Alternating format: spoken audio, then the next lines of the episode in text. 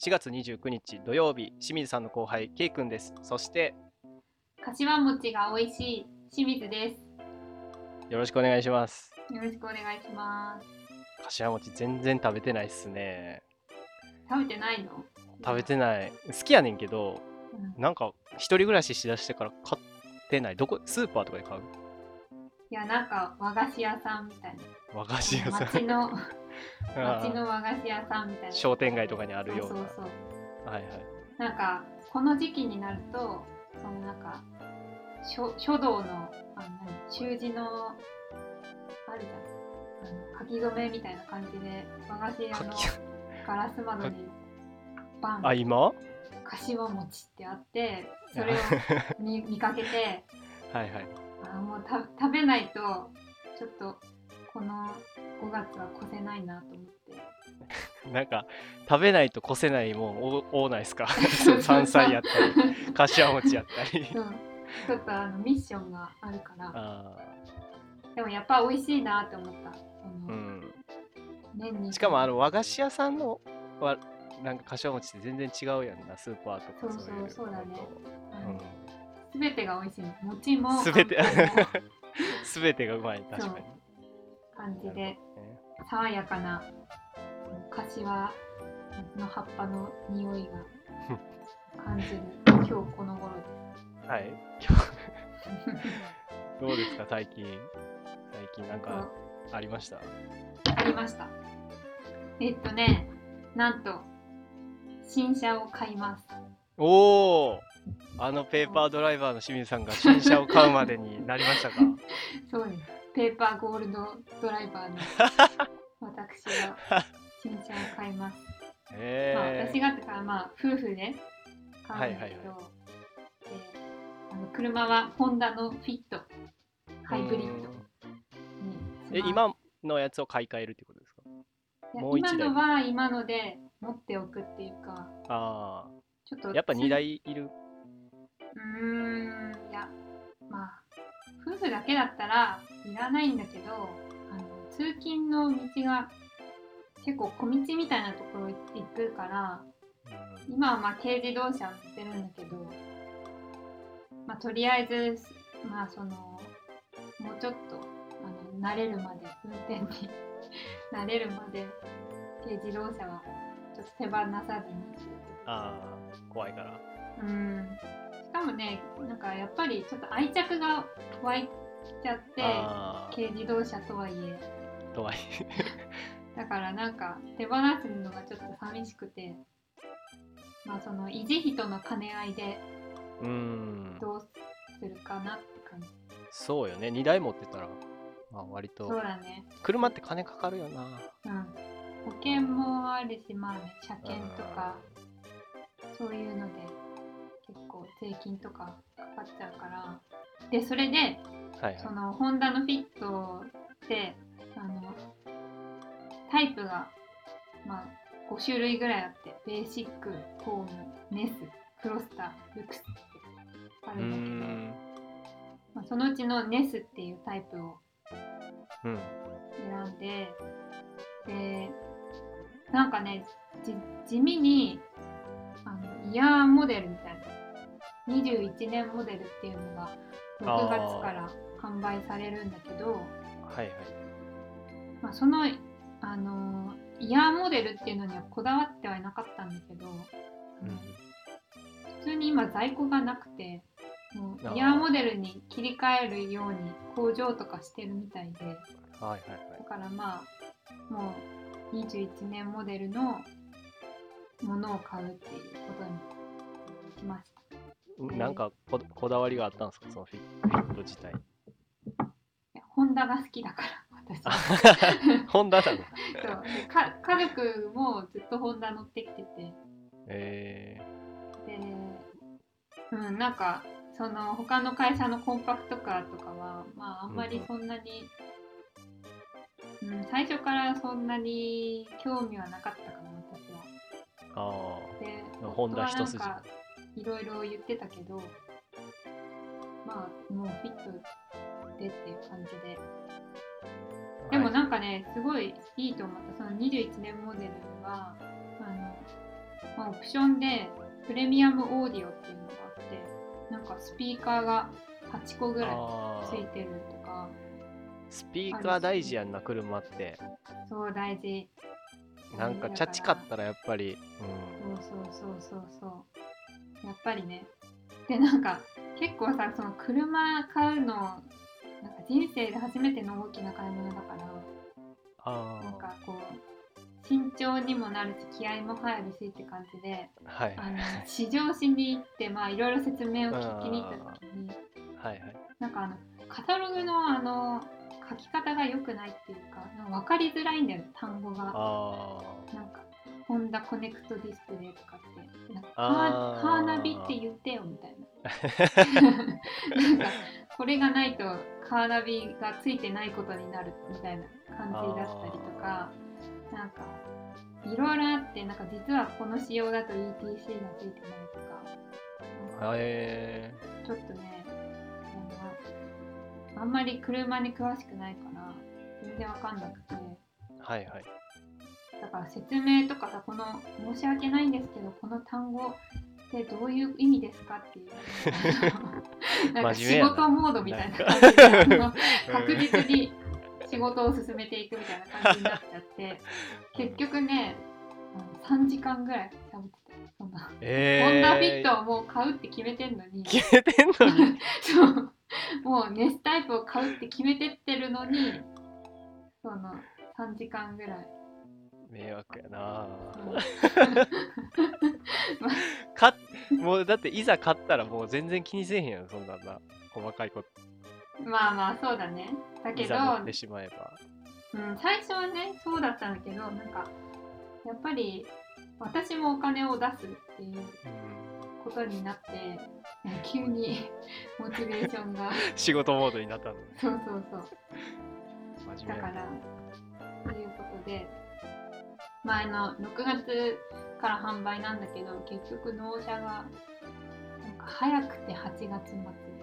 うん。まあまあ普通に見てそういううん。9月じゃないかなはいはいはい。感じでまあしばらく、そうだね。うん。まあ、待ち遠しいけど。で、なんかまあちょっと関係ないんだけど、はい。日本って、まあ、フィットって言うじゃん、フィットは。はいはい。だけど、海外だとジャズって言うらしあああの名前が違うってことですか？い。そう。海外のそう。なんか結構ありますよねそういうのあ、でそうなの？に日本の方がダサいあのなんか か車の名前海外のやつの方がかっこいいなって思ったことああるななんかでもなんかさ、フィットとジャズって違いすぎない？なんか違うそれに 私は、なんかこんなに違わなくてもって思って。やっぱフィットじゃ売れないんじゃないですか外外国で。あー、そういう。わかんないけどその辺の感覚はわからんけど、フィットって何？ってなるなるんじゃない？あー。わかんないけど。そう、なんか、まあマツダとかもなんか言ってたんだよね。マツダのデミオはあの海外でマツダ2とかなんかそんなそんえな名前になるってちょっとしたカルチャーショックでもない を感じました。まあそんな感じです。でー、はいどうですか？最近。最近ねあのスキンケアを始めましたっていう なんで今日急に色気づいた？の いや色気づいたわけじゃなくて僕もともとニキビでめっちゃ悩んでてであのーまあ皮膚科プロアクティブじゃないけど あのちゃんと皮膚科に行ってうん。なんかあの薬もらってで塗ったりとかしてたんやけどうん。全然治らへんくて結局夏の間にめっちゃうわーってニキビができてで、冬の間にちょっと収まってみたいなのをずっと繰り返しててで薬もらったけどそれ全然効かへんくて結局また夏にわって出始めてであのそもそも僕はスキンケアみたいなこと一切してこうへんかったから化粧水とかもまあその皮膚科通い出してもらったから塗るようにしてたけどうん何にもしなかったからうんあの1月ぐらいから化粧水拭き取り化粧水してうんで化粧水塗ってでなんかビタミン C の美容液みたいなやつを塗ってで乳液してうんみたいな。であの外出るときは日焼け止めしてみたいな。のをへー 29歳男性初めてスキンケアを始めましたっていう。あれめうん。うん。はい。で効果はどうなの？だから冬は冬からその夏前っていうのはやっぱりもともとニキビが減る時期やからまだ分からへんねんこのまま夏に行って出なかったらやっぱそのおかげやと思うねんけどもうだからニキビ跡とかもめっちゃ残ってあ赤いままになってんねんけどなんか女の人とかあれまあ肌の保湿とかもやりつつ化粧品も化粧とかもしてって、うんめっちゃ大変やなと思って。僕なんかそれをやるだけでもう朝めんどくさいねんけどいやもうこれは肌のためやと思って やって大変なんですよ。ほんでさ女の子は、うん。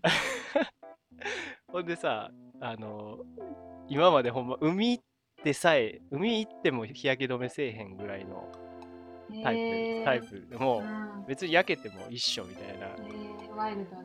感じ野で生児な感じ。やったのにうん。もう日焼け止めしだしてからなんかな日差しの強い日に日焼け止め塗り忘れたことがあってうん。なんかもう会社着いたぐらいに 今日日焼け止めしてないと思って今日そうそう。しかもこんな日差しの強い日にとか急に気になりだして。あなんかすごいなと思って。ーえそれあの全部男性用なの？その乳液とか。いや普通になんなんていうの？オードムーゲとかあのあ普通になんか売ってるやつとか。ーうん。まあちょっとニキビ用のやつとかうんは使うようにしてんねんけどなんかだおすおすすめのない？その肌の清水さんどういうの使ってるんですか？あ私はあの基本的に化粧品はもうねランコムかシャネル。何個？シャネル？っていうねあのデパートとかに売ってるあちょっといいやつってことですか？そうそうちょっとどころか。ちょハイグレードにあそうなんですか。うんドラッグストアでは売ってない。あれ何が違うの？かそう値段でやっぱり使ってる中のもの違うと思う。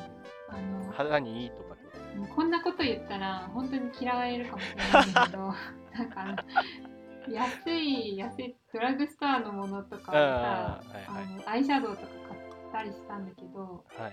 なんかまあつきが悪いっていうのはまずあのあ大前提であるんだけどそれ以上にねなんか痒くなるんだよね。ええいや私はね私はそういいうお肌というかね。ー、安物とは違うぞ。っていうね。そう。だからそういうなんかちょっとした違いとかあるしあとはね、まあでも痒くなるんだったら全然なんか使えないですよねそんなんねうん。まあかゆいっていうのもすごくかゆいとかじゃなくてなんか、うん。まあ、目目をちょっとなんていうの、うん、そう。触りたくなるようなちょっとかゆさぐらい我慢はできるんだけど。なんかあとはなんかね色の発色とかも結構違うよね。そのいいところデパートコスメみたいなとうん。ものは発色とかがその売り売り文句通りっていうかそのツヤだったらやっぱ本当にツヤが出るし色合いとかも見た目のその粉のまんまその色が肌のえ上で再現できるとか、それなんか会社に行く時とかまあ普段使いでもそれをする使うってことですか？そうだね私はへー。なんかうん気分が上がるしああまあ確かに気分は上がりそうだね確かに、うん、って感じで。あとね結構そのまあ基礎化粧品とかファンデーションとかはあの結構量使うんだけどアイシャドウとかそういう口紅とかって結構ね持つんだよねアイシャドウとかもねもう何年も持っちゃうから。確かに口紅とか一本使い切ったことないみたいなの聞いたことある気そうそうがするそう。だから、どうまあそんなんだったらちょっとまあ確かに。1000円で買えるものを3000円4000円出してもまあいいかな。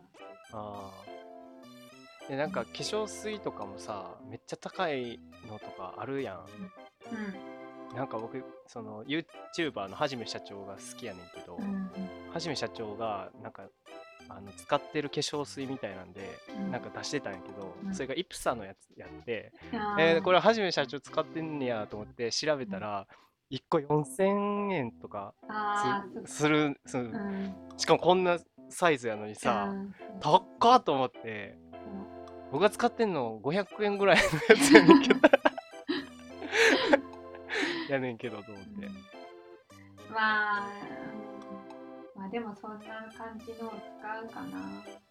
えー、まあ、うん。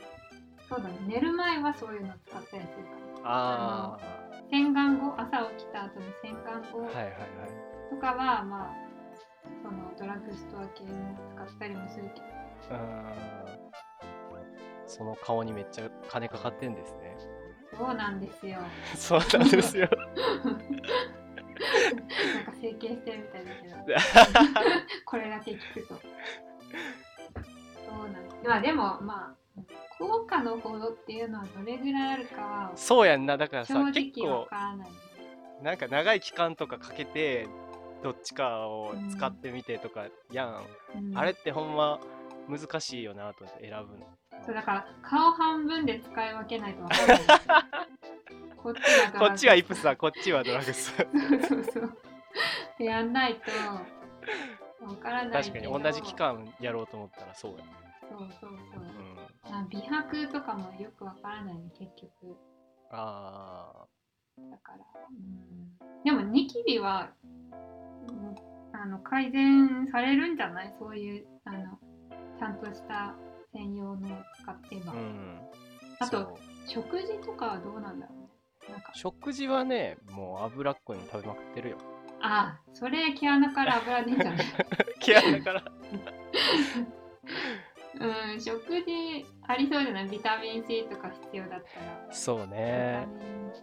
結構食事あると思うよ。私、マック食べると吹き出物出るもん。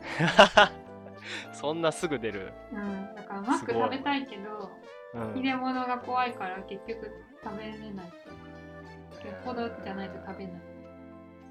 カップ麺とかもあかんあ、カップ麺はまだ大丈夫なんだけど。でも、あると、まあ、カップ麺とか食べてもいいけど、その分、ビタミン C というか野菜とかーうんだってこの間家。家でずっとおった時あの冷凍餃子とカップラーメンとご飯食べてた、バランス。まあ、うん。食事も大事な気がするけど。まあな。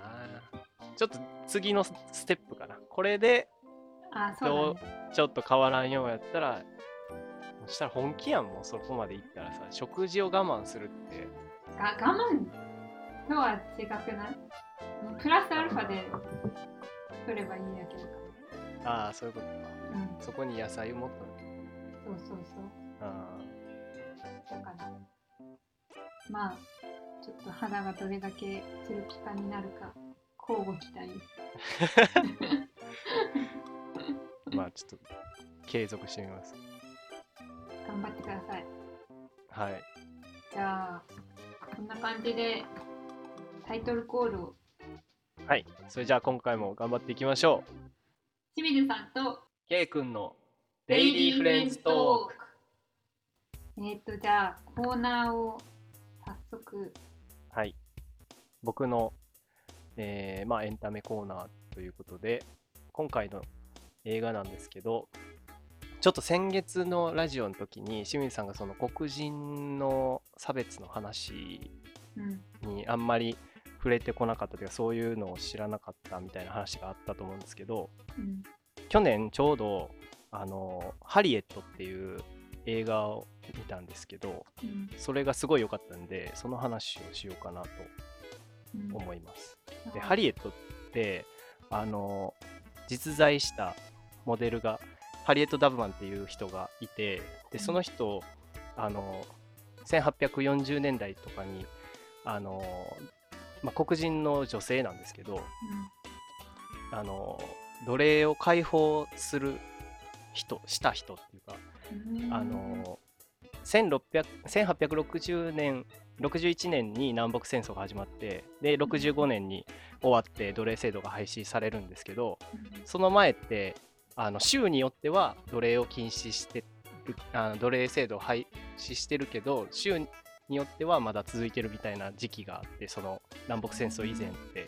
うん。でその時にこのそのまあ主に北部がそういう奴隷制度を先にこう廃止していってまあそそれであの南北戦争になっていくんですけどうん。だから南の奴隷たちを北へこう連れて行って逃がしたっていう人でだからうんそれまでにあの奴隷を300人ぐらい解放した人一人でこう一人でっていうわけじゃないんですけどうん。まあ徐々にこう解放していってで実際南北戦争になった時もなんかスパイとして 活動したりとかあのいっぱいの黒人部隊を引き連れて奴隷を解放したりとか、まあ、そういう、ん。あのアメリカでは結構重要な人物みたいなその黒人の歴史的に重要な人みたいなんでなんか20ドル札のデザインとしてそのアフリカ系アメリカ人として初めてなんか採用されるなんかまだ採用されてないんですけど決まってるっていう人でその人のあのまあだから南北戦争までの話っていう映画なんですよ。うん。なんか面白そう。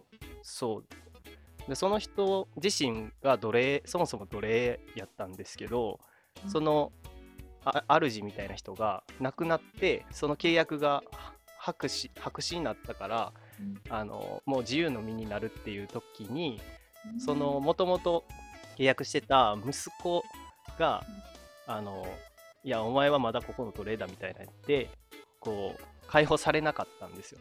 で解放されなかってでも他のとこに売られるかのかもしれないとかなってあの脱走するっていうところから話が始まるんですけど、その女の人一人であのもともといたのはあのメリーランド州っていうところなんですけどそこからペンシルベニア州まで、あの歩いたりまあ途中であの馬車に乗ってもらったり人に助けてもらったりしながら160キロの距離を一人で逃げ切って、あのであとはそのそのペンシルベニア州にあるあの、奴隷解放組織みたいなところに所属してどんどんまた南に戻っては奴隷を連れて帰ってみたいなあのことをするしてる人なんですけど、うんなんていうかな最初とかやっぱり結構黒人の虐げられてるのとかそのそれこそジャンゴの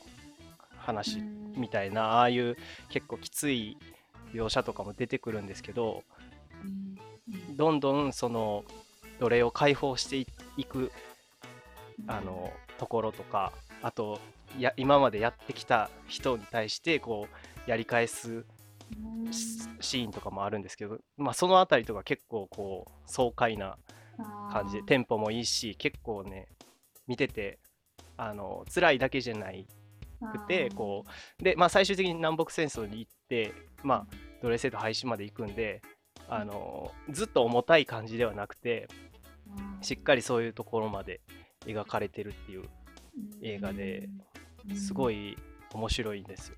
うん。面白そうだけどそのね暴力的シーンが耐えられるかどうか。そうですね。でもなんかそういうなんかなんていうの女の人が頑張ってうアクセスストーリーじゃないけどそういうのがうんうんうん。うん、なんかあの重い話やけど結構うん。そういう見やすいストーリーにはなってるかなと思いますね。でうん。あのすごい印象的やったのがあの、その最初にハリエットがあのペンシルベニア州に入っていく時やっとこう追っ手を振り払ってやっと、うん。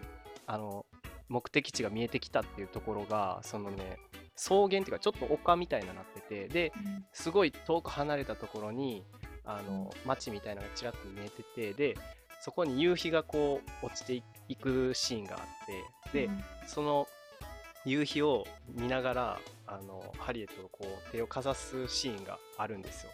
うん。そのシーンがすっごい綺麗で夕まあ木とかもな全然なくて丘なんででそこにあのやっと目的地のあの自由になれる場所が見えてきたっていうところがすごい綺麗映像的にもすごい綺麗やし感情を反映してるっていうかめちゃくくちゃ印象的なシーンで、まあ、その前にももうあの奴隷の仲間っていうかその黒人の仲間うちでもあの自由になりたいみたいな。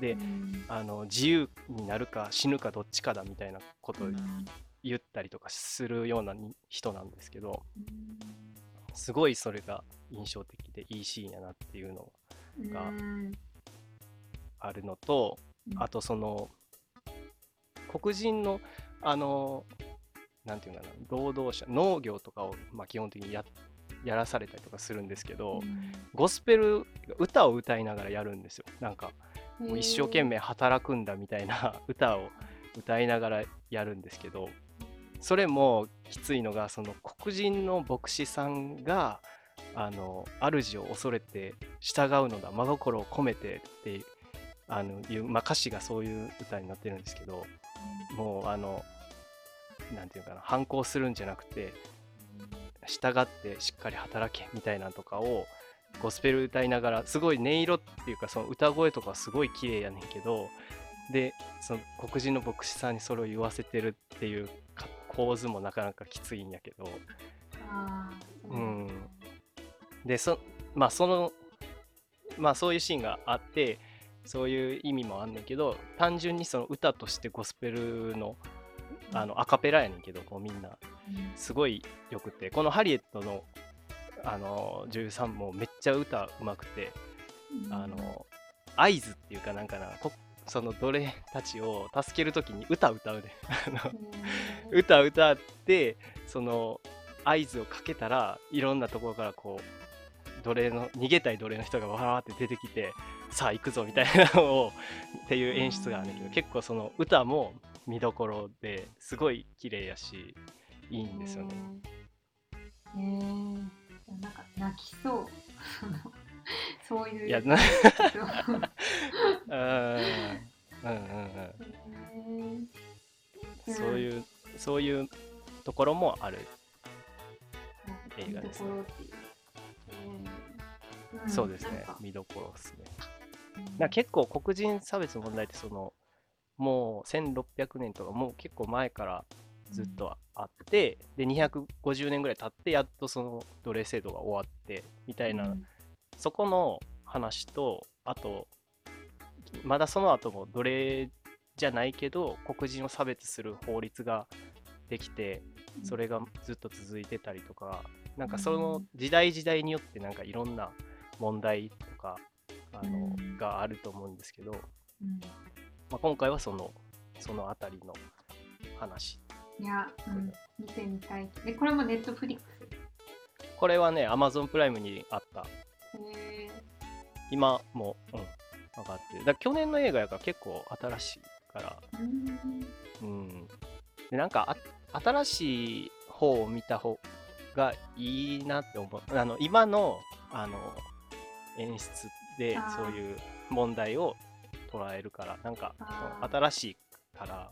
ああ今の価値観でそうそうそうそ物事を見れるっていうう。うん。からそれもいいかなと。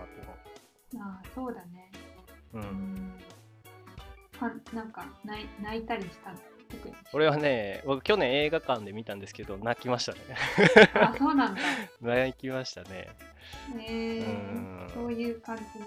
やっぱりもう最初の頃のその虐げられてるところとかいろんなこう感情もうほんまに想像を絶するというかもうその逃げ切るっていうのも一言で言うけど命がけなんで本当にに死んでてもおかしくないことが何度もあってで家族とも生き別れたりとか旦那さんと旦那さんを置いて一人で行かなあかんかった。最初結婚してるんですけど旦那さんを置いて逃げなきゃいけなかったりとか。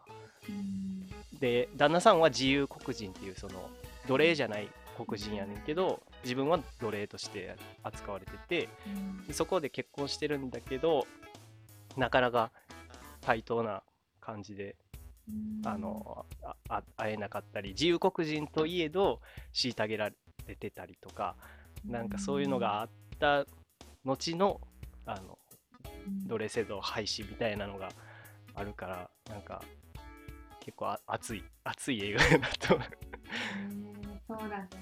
うん、まあやだなそのその暴力的な感じうん。虐げられる感じがな、うん。見れるかどうかって感じかな。うん。でもなんかじ、まあ、事実これが事実なんだろうなっていうその別に持って書いてるわけじゃないんだろうう。な、ん。現実はもっとひどいと思うんだよね、うんうん。うん。まあうんなんかなんかうん。まあ見てみたいけど、うん。ちょっと調べてみよう。うん、でちょっとこれはもうそんな詳細には話さないんですけどもう一個あのカセットダイカセットテープダイアリーズっていう映画があってそれもあのそれはその黒人の差別の話じゃなくてイギリスのあのパキスタン系の移民の高校生の話なんですけどそれもあの差別の話なんですけどまあ中身中身はまたあの、まあ、高校生で80年代の話なんで、まあ、そういう学生のストーリーなんですけどうん。まあ、そこでブルース・スプリングスティーンっていうロックミュージシャンに出会ってその音楽で影響されて自分のストーリー自分の道を進んでいくっていう話なんですけどそれもそのイギリスの差別の話みたいなのがあって、まあ、ちょうどこれ去年見たんですけどうん。これもすごいおすすめっていうかあー。そういうなんていうかな差別を題材にしたいまあそのががっつりテーマっていうわけじゃない。まあがっつりテーマか。うんまあまあ、うん、結構ひどいことされたりたりとかするんですけど。そうなんだ。なんかこれ映画館の予告かで見てなんか結構あなんか良さそう。そのあうんうん。音楽がなんか思い出とリンクしてるみたいななんかそんな感じで説明があったから、はいはいはその差別がメインテーマだっていうの知らなくて。いメインテーマって、まあ、根底にあるっていうかやっぱり自分はイギリス人じゃないっていうか白人と違ってパキスタン系の移民だっていうのがあってその反発心っていうか反反抗心っていうかそういうのも絶対あるんですよね、そのベースに。だ僕もあんまり知らなくてそのイギリスでその移民の人が差別を受けてるとかっていうのを知らなくて、うん。この映画見てあそういうのもあるんだっていうのがうん。分かったんで、なんかそういう映画ってあのいいよなと思って知ら 知らない価値観が知れるっていうあうん。ーそうだね、うん、でもこっちの方がなんか見やすそう。あ見やすいの全然、差別っていうテーマだと、うん、うん。